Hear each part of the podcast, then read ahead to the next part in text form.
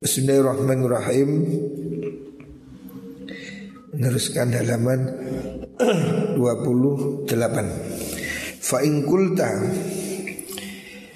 qauluka inna baqa'an nasal wan nafas mahbubun yujibu yuhimu an nafana'aha makruhun indallah Imam Ghazali mengatakan Fain kulta Kalau kamu bertanya Kemarin diterangkan Bahwa Allah Menginginkan Manusia ini beranak pinak ya.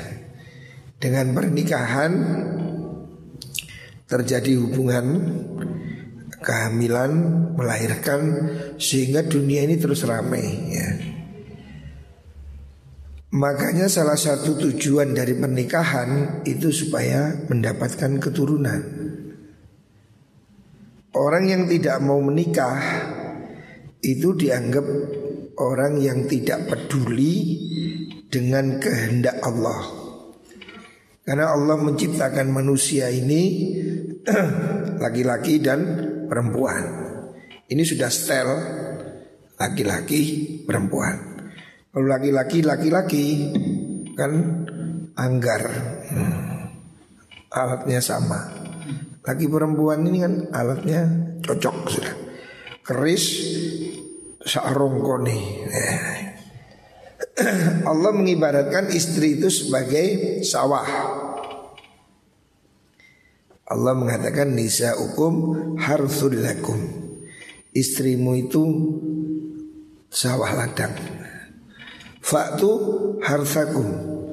Kamu hendaknya lakukan Cocok tanam ya. Macul-macul loh. Itu Sakarmu Kamu oleh Allah diberi bibit Mani Nutfah Sperma ya. Dan Allah menciptakan alatnya. Alat kelamin itu. Oleh Allah diberi pendorong Namanya syahwat ya. Kalau nggak ada syahwat ya nggak bisa kan. Allah ciptakan rasa senang pada istri lengkap sudah. Istri punya tempat persemaian. Jadi suami istri ini sudah kombinasi terbaik. Gitu. Dan Allah menginginkan manusia ini terus bertambah, bertambah ya. Makanya disebutkan begitu Allah itu sangat senang dengan kehidupan ini. Artinya manusia ini supaya tetap ya berproduksi bereproduksi. Allah melarang pembunuhan. Allah menganggap pembunuhan itu dosa besar. Termasuk membunuh bayi dalam kandungan. Tidak boleh. Dan ketika manusia itu sudah hidup di dunia Allah perintahkan yang kaya beri makan pada yang miskin Allah wajibkan zakat ya. Allah perintahkan sedekah nah. Karena Allah Karena apa? Allah tidak mau ada orang mati kelaparan Allah tidak mau ada orang mati sia-sia Makanya Allah mewajibkan Orang kaya beri makan orang miskin ya. Ini adalah skenario yang dikehendaki Allah ya. Sekarang kalau ada orang bertanya, fa'in kulta, lamun ngucap siro, kau lugar utai pengucap siro, maksudnya kaulnya Imam Ghazali di atas, rupani inna baqa anna salis suduni tetapi anak keturunan, wa nafsi awa-awaan iku mahbubun dan demeni opo baqa. Inna qauluka iku yuhimu. Aweh faham memberikan arti. Anna fanaha suduni sirnane ilangi mengkunun nasluan nafs. Iku makruhun den sengiti indallahi munggi Allah. Wa wal te Allah iku faraka misah sapa Allah bainal mauti oh ngata wa wa te mengkono iku farkun misahaken bainal mauti antara mati wal hayati lan urip bil idhafati kelawan dan akan ila iradatillahi taala maring kersane Allah taala. Wa ma'lumunan iku den werwi anal kullatis kabehane maut wal hayat iku bi masyiatillah lan kersane Allah. Kalau ada orang bertanya Mengapa Allah lebih menyukai kehidupan Sehingga Allah melarang pembunuhan Berarti Allah itu lebih menyukai satu dari yang lain. Padahal hidup dan mati itu semua kehendak Gusti Allah. Kok dibilang Allah menyukai hidup daripada mati? Ini pertanyaannya. Dijawab. Wa inna Allah iku ghaniyun semuki. Anil alamin sengi alam kabeh. Fa Min aina? Saking endi? Yutama yazud dan beda akan indau Indal mengersani Allah Apa mautuhum matine khalku Makhluk An hayatihim sang uripe mengkono makhluk Au baqauhum utawa tetepe makhluk An fanahim saking sirnane makhluk. Kalau hidup dan mati itu dari Allah. Kenapa masih disebutkan Allah menyukai kehidupan daripada kematian? Oh jawabnya begini. Fa'lam berwasirah An hadil kalimah sudah ikilah kalimah. Iku hakun kalimat kang bener. Uri kang den karpakan Biya kelawan kalimah. Opo batilun arti kang batal. Fa'inna masni perkoro Ya dani Kang perlawanan karuni. Oh si si. Fa inna masih perkara karena kang nutur ing suding ma. Iku layu nafi ora nafi akan opo ma fatal kainati ingin akan Pira-pira perkara kang wujud kuliah kabeh kainat ila iradatillah maling kersane Allah taala. Khairi harus mani bagusi iradah wa syarri halan oloni iradah wa nafi halan manfaati iradah wa dhari halan bahaya iradah. Lakin al mahabbah tapi dari sifat teman wal karahiyatulan sifat sengit. Iku yatadhadani perlawanan karuni. Perlawanan karuni. Wagilahuma. Utawi karuni mengkono-mengkono mahabbah wal karaha iku la yudhadani orang melawani karuni. Al iradata ing sifat iradai Allah. Farubba muradin monggo pirang-pirang perkara kang den karepaken Allah iku makruhun ora den temeni Warubba muradin dan pirang-pirang perkara kang den karepaken iku mahbubun kang den demeni. Jawabannya begini. Kalau ada orang mengatakan Allah itu kan menciptakan hidup mati. Hidup mati itu kehendak Allah. Dan takdir itu bagus, buruk, jelek, baik, khairihi wa syarrihi minallahi ta'ala. Mengapa kok di atas diterangkan bahwa Allah itu lebih menyukai kehidupan? Kenapa disebut Allah mencintai kehidupan?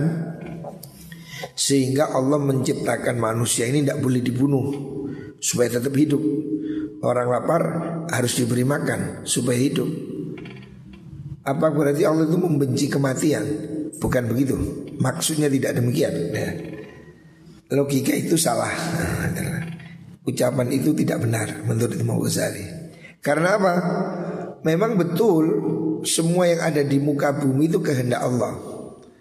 Kamu jadi baik atau kamu jadi buruk itu kehendak Allah. Ya. Allah tidak ada kesenangan pada salah satunya. Orang saat dunia niki sembayang kabeh Allah yuk guyu utawa sak dunya iki gak sembayang kabeh Gusti Allah gak merengut. Artinya tidak ada efeknya bagi Allah. Karena Allah ini bukan manusia ya. Kalau saya pimpinan pesantren ini kamu nggak ngaji, saya marah. Kenapa nggak ngaji? Ya. Karena saya merasa wah ini merugikan ini, menjatuhkan nama baik pondok umpamanya. Allah tidak seperti saya. Allah itu bukan manusia. Jadi tidak ada emosi, tidak kehendak, tidak ada apa Tidak ada hal-hal yang bisa memaksa Allah Kalau saya kan masih punya perasaan Kalau kamu keluyuran Nanti saya malu Orang kampung bilang Anak pondok gak ngaji Ngeluyur. Nah saya membuat peraturan Supaya anak tidak ngeluyur. Karena apa? Saya masih sungkan pada tetangga. Allah tidak ada perasaan begitu. Tidak ada yang disungkani Gusti Allah itu tidak ada. Yang ditakiti Allah juga tidak ada. Allah itu kehendak Maha kehendak Bebas Sakarpi Allah. Nah, nah terus Hidup mati ini bagaimana Hidup mati itu semua dikehendaki Allah Orang mau mati Orang mau hidup Itu kehendak Allah Tidak ada urusan sama corona Mau ada corona Mau ada corona waktu mati yo mati. Waya urip yo urip. Wong Allah kok ya. Corona ini tidak bisa memaksa Gusti Allah. Terus Gusti Allah kupuh. Uh, kok ada corona? Oh Allah nggak kupuh. Syukur ini ciptaan Allah gitu. Baik dan buruk di muka bumi ini semua kehendak Allah. Ya. Jadi jangan dikira Allah ini terus kupuh Kenapa ada corona Terus malaikat Israel bingung Loh durung wae dicabut Dicabut corona Enggak Jangan mimpi corona Mengalahkan malaikat Israel Tidak ada ya Catatannya tidak ono Awal curunai gak ono nah. Corona ini adalah sesuatu yang baru datang Takdir Allah sudah terjadi Sudah diputuskan sebelum kita lahir ya. Kamu mati karena apa itu sudah ada jadi walaupun kamu disuntik corona umpamanya Semuanya corona ini makhluk suntik atau diumplok no kon Gak mati ya gak mati ya. Ada sahabat diracun orang Gak mati-mati Sampai yang racun bingung Lu kan kok gak mati Orang malah bingung Lu kok iso Lu kamu itu saya racun Masa iya Lah kok enak nah, Takdir Allah kenapa? Oh orang itu setiap hari baca Bismillahilladzi la yadhurru ma'asmi syai'un fil ardi wala fis. Karena itu racun pun tidak mematikan dia gitu. Begitu juga corona ini ya. Yang membunuh manusia itu bukan corona. Yang menyebabkan mati itu ya takdir Gusti Allah. Jadi kalau wong mati korona corona, yuk panjen Allah nakdir ngono, Tidak ada yang bisa memaksa Gusti Allah. Jadi corona ini bukan makhluk lain yang tidak diantisipasi oleh Allah mboten ya. Wong semua ini ciptaan Allah ya. Nah, kenapa kok dikatakan Allah lebih menyukai kehidupan sehingga Allah melarang pembunuhan?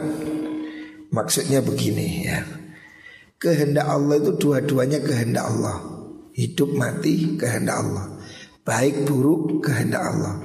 Sama-sama kehendak Allah Itu ada yang disukai Allah Ada yang tidak disukai Gusti Allah.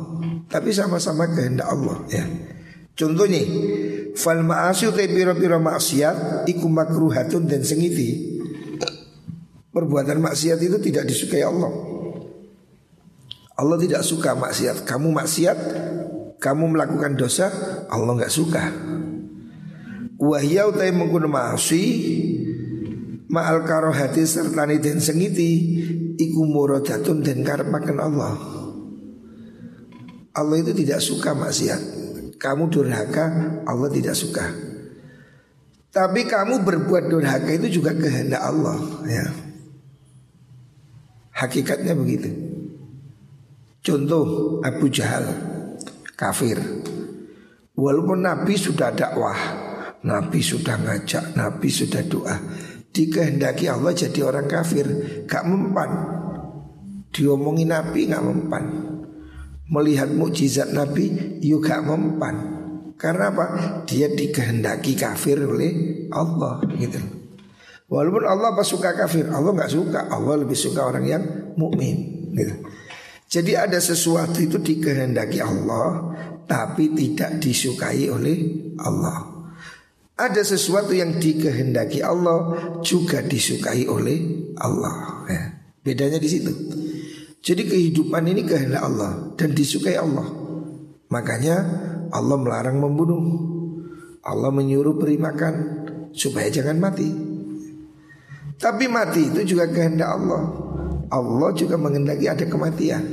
Walaupun itu bukan sesuatu yang disukai Gusti Allah, tapi itu kehendak Allah juga ya. Wa ta'atu te penggawe taat iku muradatun den kersakaken. Wa ma kauni astani anane taat iku muradatan. Den karepaken mahbubatun iku ya den demeni wa mardiyatun lan den ridhoni.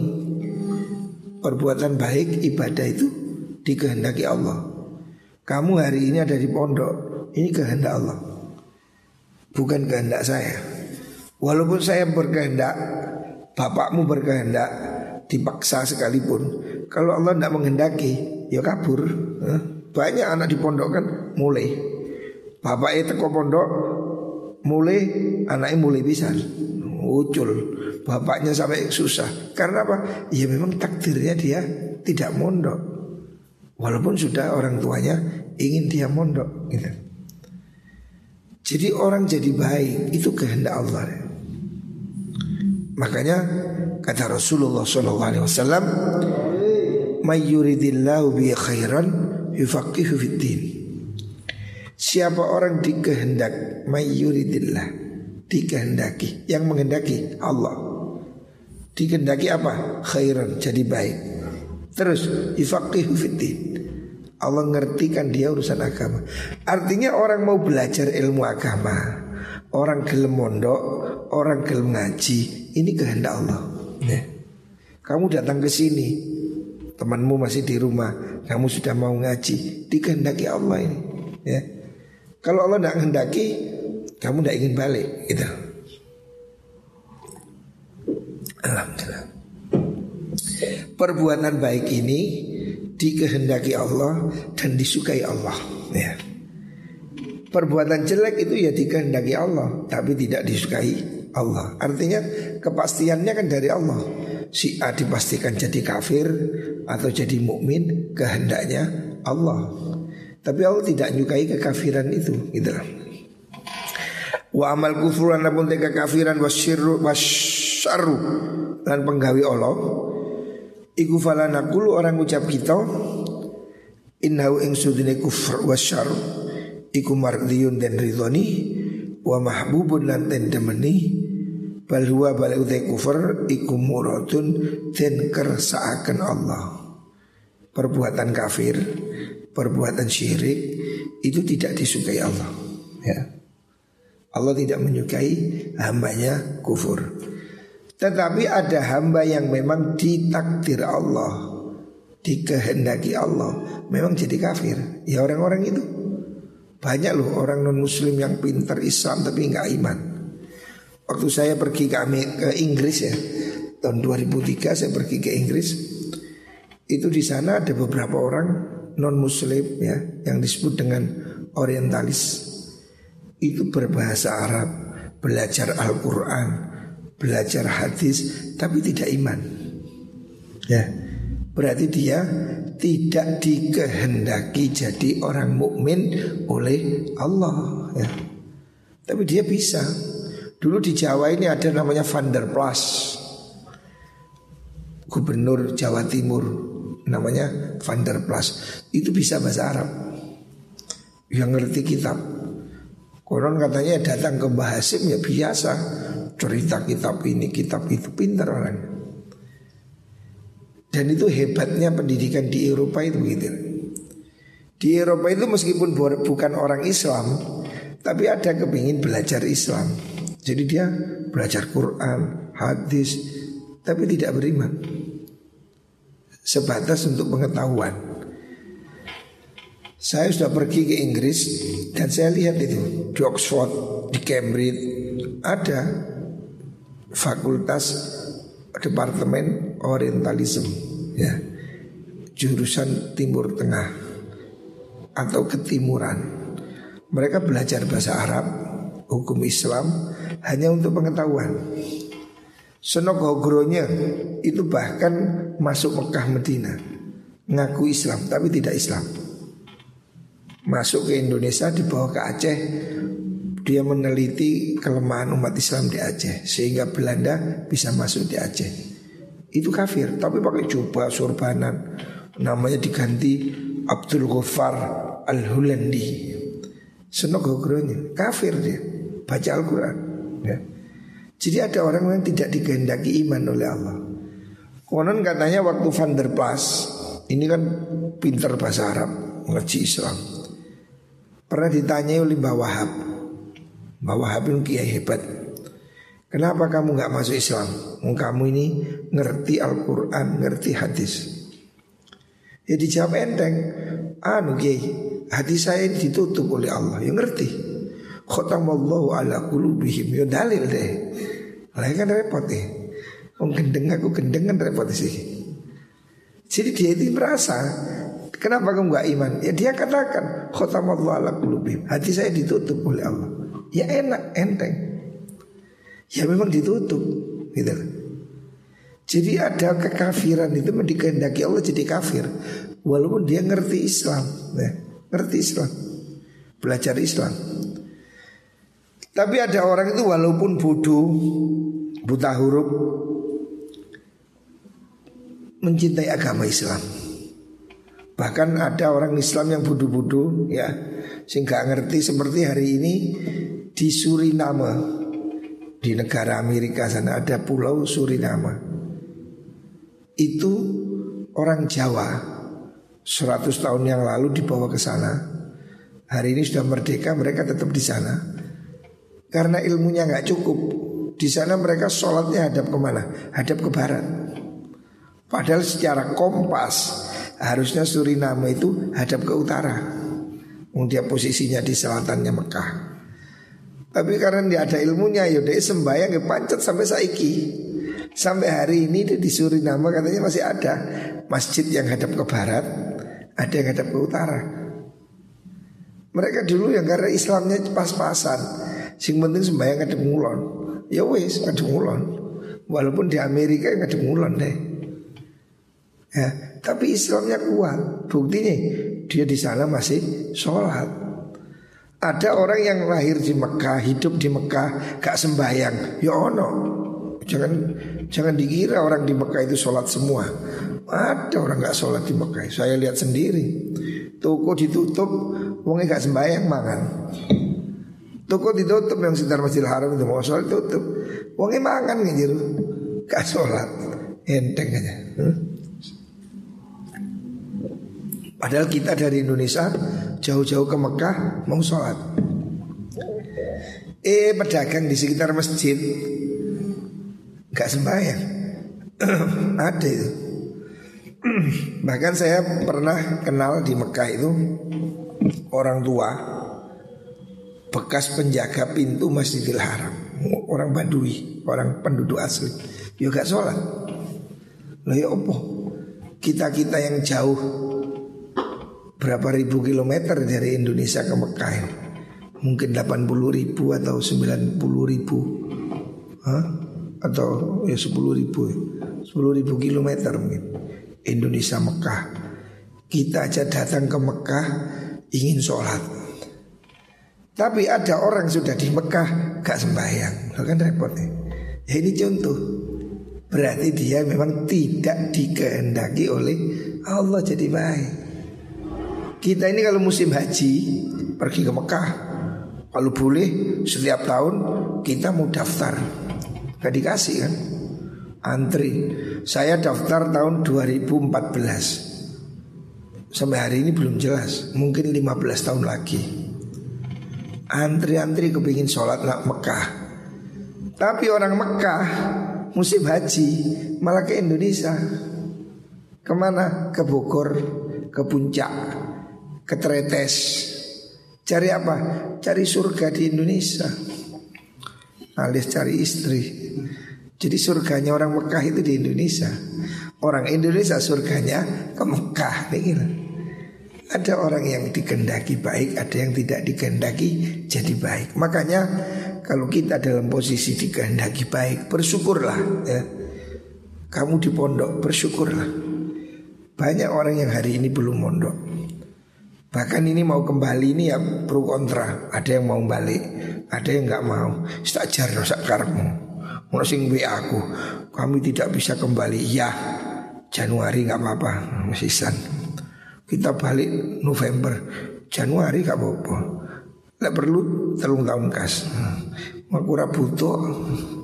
Sing butuh ngaji ku sopo, ngalem banget ya. Ini itu gak dikehendaki baik oleh Allah.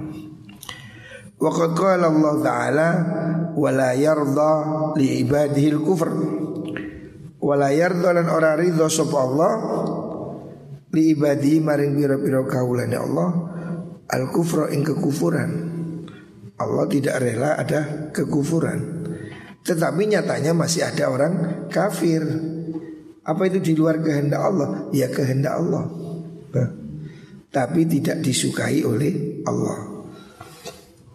Fakaifa mengkono kaya apa? Yakunu ono apa alfana mati ora ono bil idhofati dengan den sendenaken ila mahabbatillah maring mahabbai Allah. Wa karahatilan sengiti Allah. Kal iku sifat tetap ada tetap ada mati. Kenapa mati itu tidak disukai? Oh fa inna Allah taala iku yaqulu dawu Allah. In ma taradatu hadis kutsi ma taradatu orang miter-miter sapa ingsun ora ragu-ragu miter bingung ingsun fi syai'in dalam suci-wici. Kata di kaya oleh miter-miter ingsun fi qabli ruhi abdi ing dalam nyopot ruhe kaula ingsun al muslimi kang muslim. Wa huwa halautai abdi iku yakrahu sengit sapa abad al mauta ing kematian. Wa nauta ingsun iku akrahu sengit sapa ingsun Musa atahu ing awalane mengkono abet wala dalan ora kena ora. Lahu kudu abet apa minal mauti sanging mati?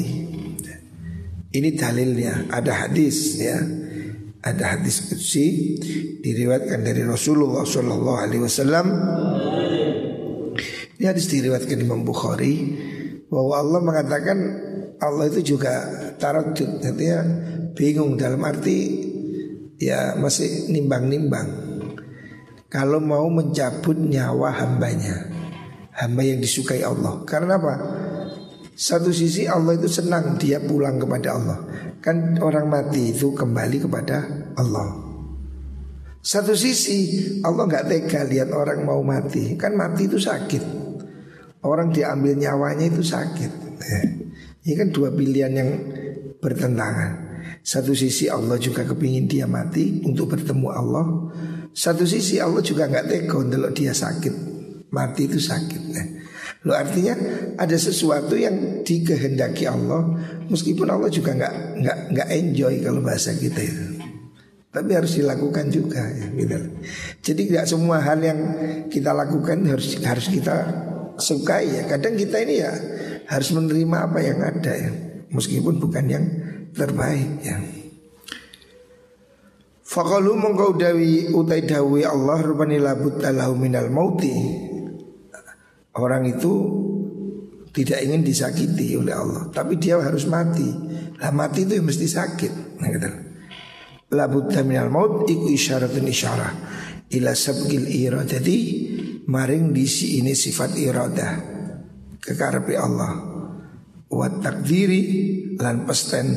Al madhkuri kang den tutur fi qauli ta'ala in dalam dawi Allah taala. Rupane nahnu qaddarna bainakumul mauta. Nahnu qaddarna bainakumul mauta.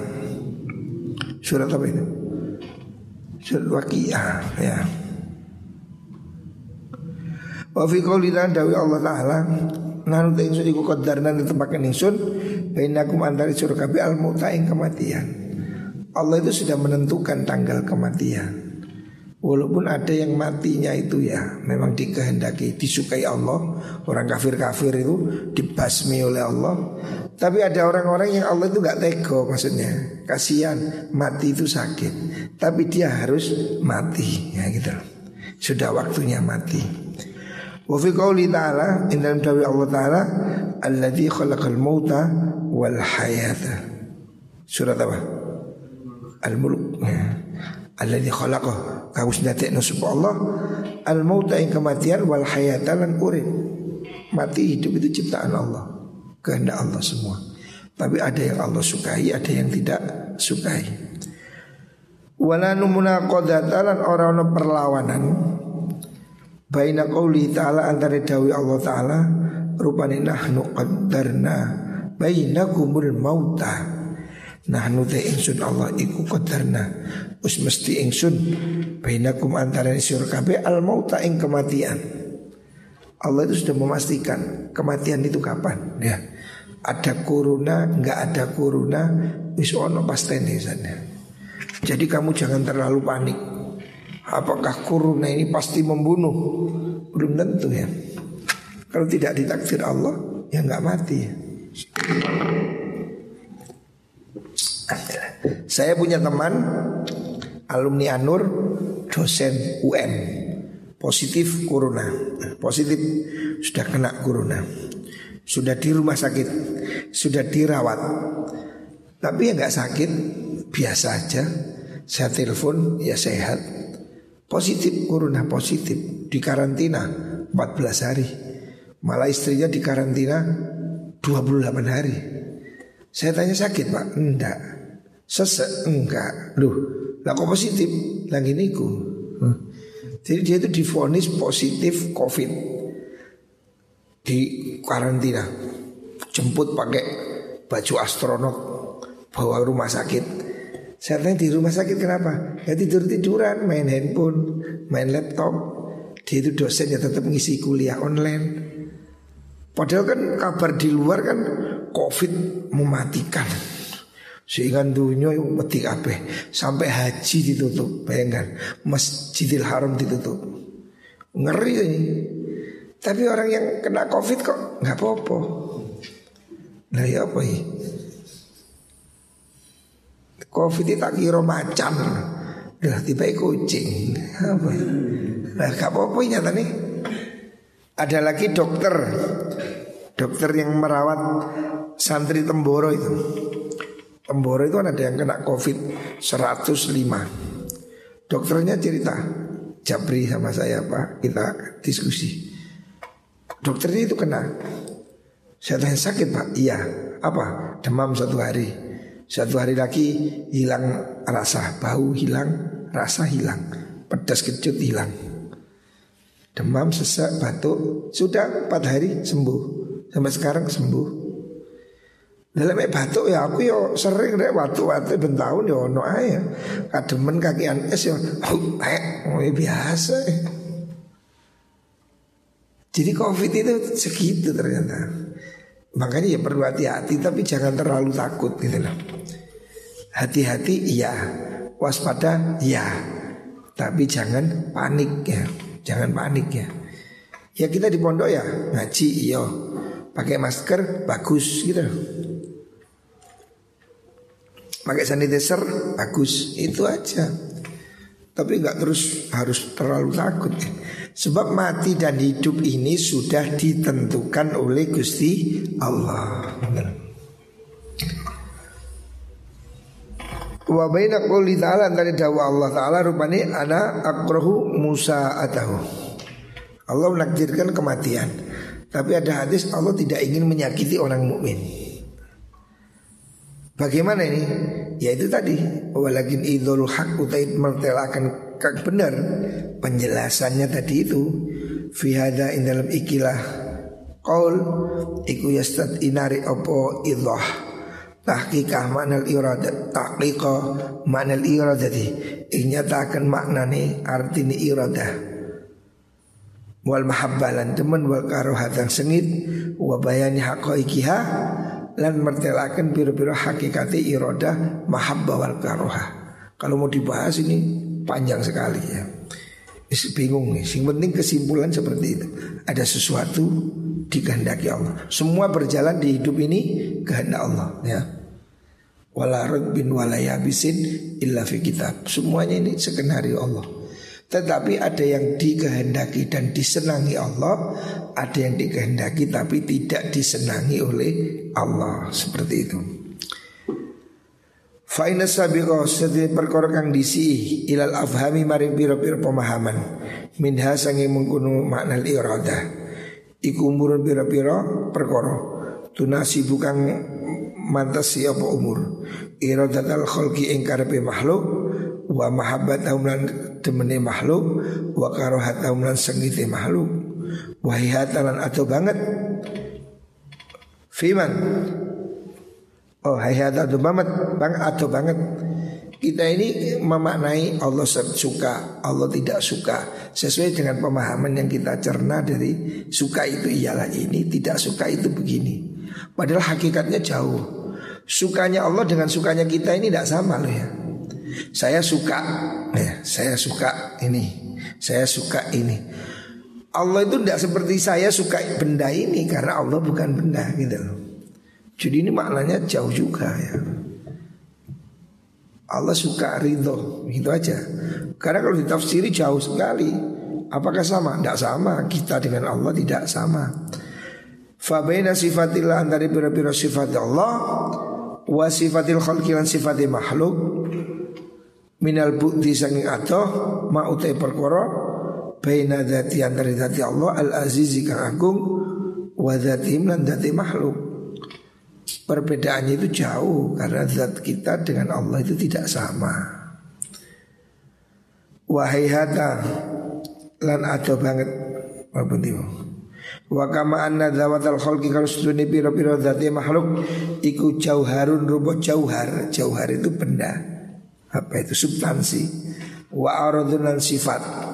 Arad ini sesuatu yang ini pembahasan paling ruwet dalam tasawuf, dalam ilmu kalam itu jauhar dan arab. Nah, bingung no ya. Ini mesti ada dalam bahasan tasawuf, dalam bahasan ilmu kalam itu mesti ada apa istilah jauhar arab. Manusia ini ada jauhar, ada arab. Jauhar itu ada latif, ada kasif. Nah, itu pembagiannya ilmu dalam ilmu kalam. Ya, ya seperti ini loh, botol, botol, ini botol tutupnya warna biru. Nah, ini ya botol ini bentuk benda. Biru ini kan sifatnya warnanya biru. Biru ini mesti ada.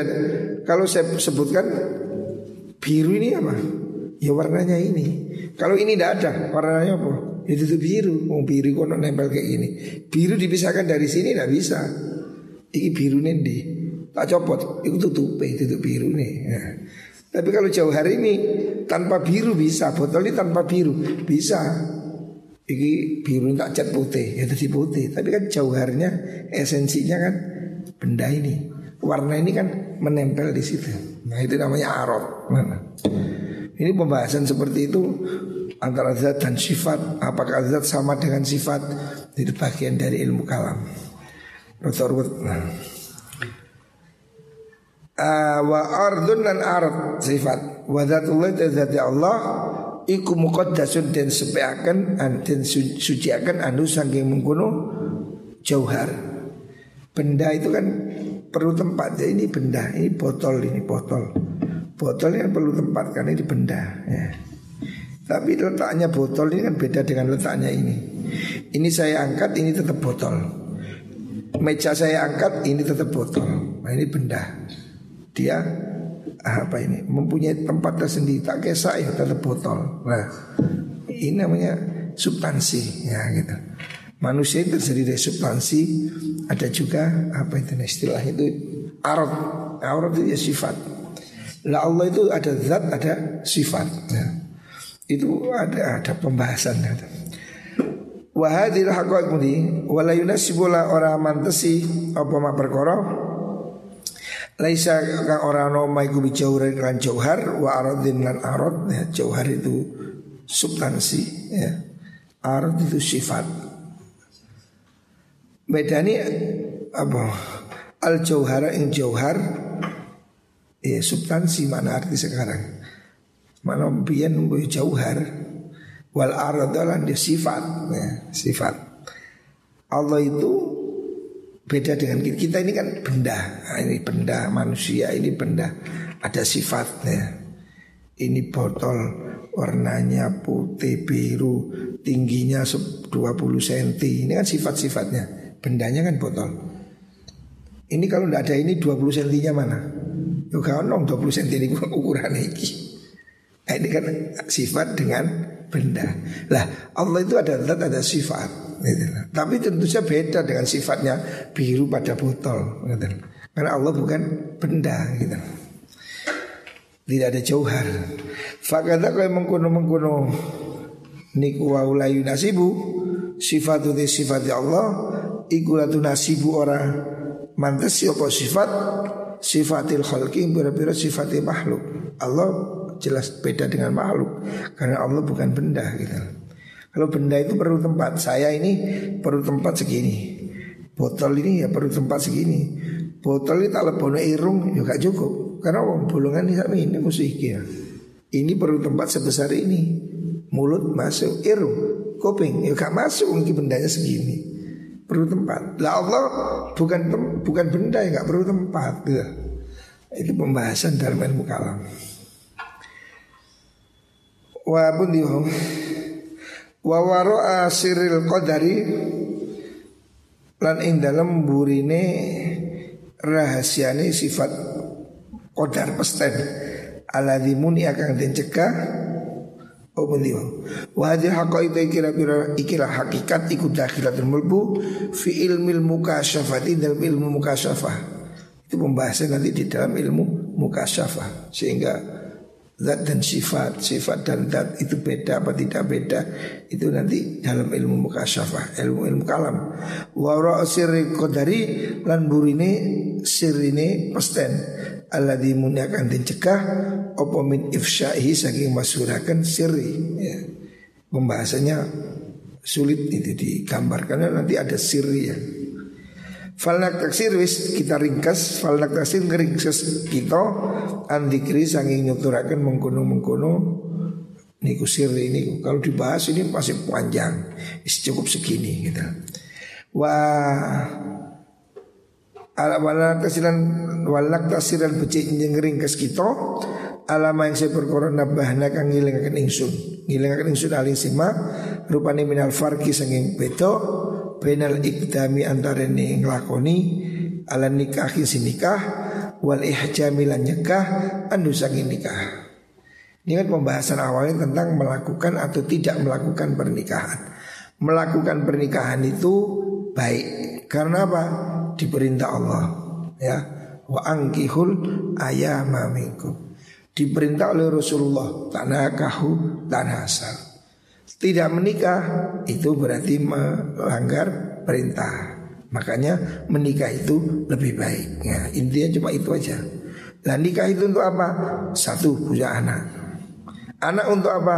Oh supaya dia jadi anak soleh, supaya dia apa?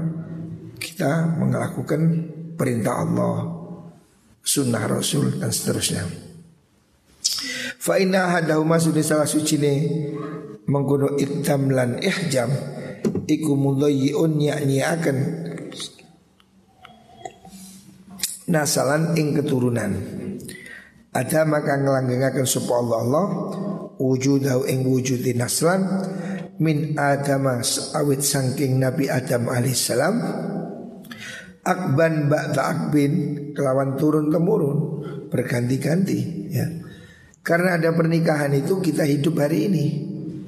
Coba Nabi Adam tidak menikah Ya kita tidak ada ya apa? Oh, Nabi Adam itu sendirian. Nabi Adam sendiri beli Surga penuh nikmat. Tapi dia merasa kesepian. Ya apa? Diwian. Kayak lapo-lapo diwian. Perlu teman. Makanya diciptakan ibu Hawa. Perempuan laki-laki Terjadilah Hubungan punya anak terus turun-turun. Lah kalau kamu nggak menikah, bawahnya kan kosong. Lah kalau semua orang nggak menikah, habis generasi di bawah kita.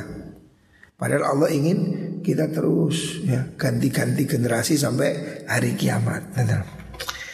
ala nafsi ing atase awak dhewe ne wong famata moko mati sapa wong abadaro halikang orang duwe anak eh, beruntung kumprung la akbar ora ono kang nerusaken. Lahu ketuiman kalau kita tidak menikah tidak ada anak tidak ada yang neruskan ya. Falau kana lamun ono pal itu kang narik yang dorong ala nikah ing atas nikah iku mujarratu taf'is syahwati. Muhung muhung itu hanya menolak syahwat. Lama kola yakfi ora dawu sapa muad sahabat muad bin jabal fit dalam penyakit taun mengucapkan zawijni la alqallaha asban. Zawid ngerape nasirani ingsun La alko supaya orang ketemu ingsun Allah yang Allah Azban kelawan Dudo ya. Jadi begini Pernikahan ini ada beberapa tujuannya. Salah satunya faedahnya memang punya anak. Tapi tanpa anak pun Tetap dianjurkan nikah. Seandainya orang itu sudah tua. Contohnya sahabat Mu'ad Sahabat Mu'ad ini sudah sakit di musim pandemi tahun. Kayak sekarang di musim corona. Dia tetap menikah. Walaupun harapan punya anak sudah tipis sudah tua. Tapi dia tetap ingin menikah. Karena apa? Dia tidak ingin mati dalam keadaan duda sebab mati yang jelek itu mati dalam keadaan duda atau senggel ganti bucu makanya awak murabi ya mati ganti bucu itu anu menyesal nah. Sahabat-sahabat itu menikah semua ya. Nabi-nabi menikah semua Ada yang tidak menikah itu karena alasan tertentu Tapi secara umum Rasulullah SAW menganjurkan kita menikah ya. Walaupun tidak ada niatan punya anak Maksudnya sudah tidak bisa Seperti kanjeng Nabi Nabi itu kan 25 tahun pernikahannya Istrinya cuma satu Khadijah setelah Khadijah meninggal baru Nabi nikah lagi nikah lagi. Tentu nikah nikah ini kan sudah di atas umur 50 tahun. Tujuannya sudah bukan untuk seks kan. Mesti umur seket lima kan coro kekuatan sudah jauh. Jadi motivasinya bukan untuk seks, tapi ada dakwah, pendidikan gitu. Jadi seks itu bukan satu-satunya gitu. Pernikahan itu memang ada niatan untuk mendapatkan anak. Tetapi itu bukan satu-satunya ya. Karena apa? Nikah itu lebih dari itu. Ia niat melakukan sunnah karena Nabi menyuruh nikah. Nikah mengikuti perintah Allah karena Allah merintah untuk menikah ya. Jadi di antara faedah-faedahnya menikah.